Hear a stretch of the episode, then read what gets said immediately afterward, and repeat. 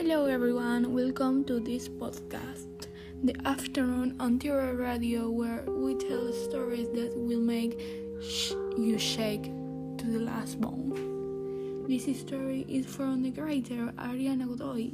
I hope do you like it and can finish it. Nightmares. Nightmares come to my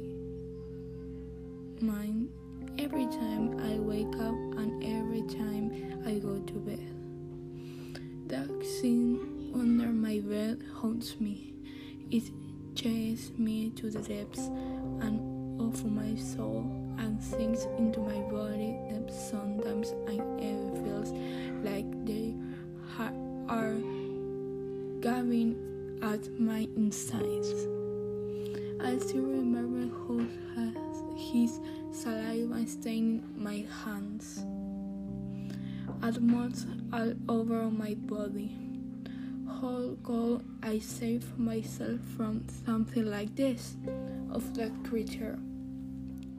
With his poisonous saliva on my hands, it was more enough to burn all my skin. The fluid is splattered on either side of my face, crushing all of my clothes.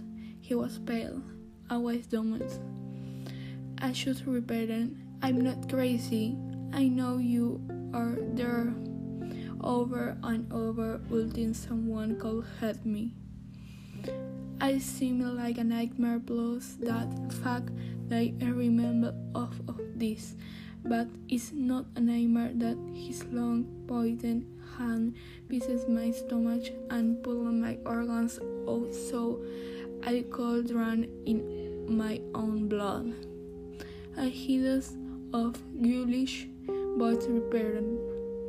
You know it. You were completely dumb and flawed.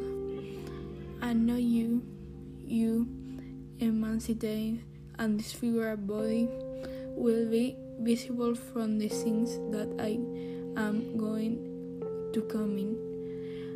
I could see it before I lost my life. I had never such a horrible thing in my entire existence.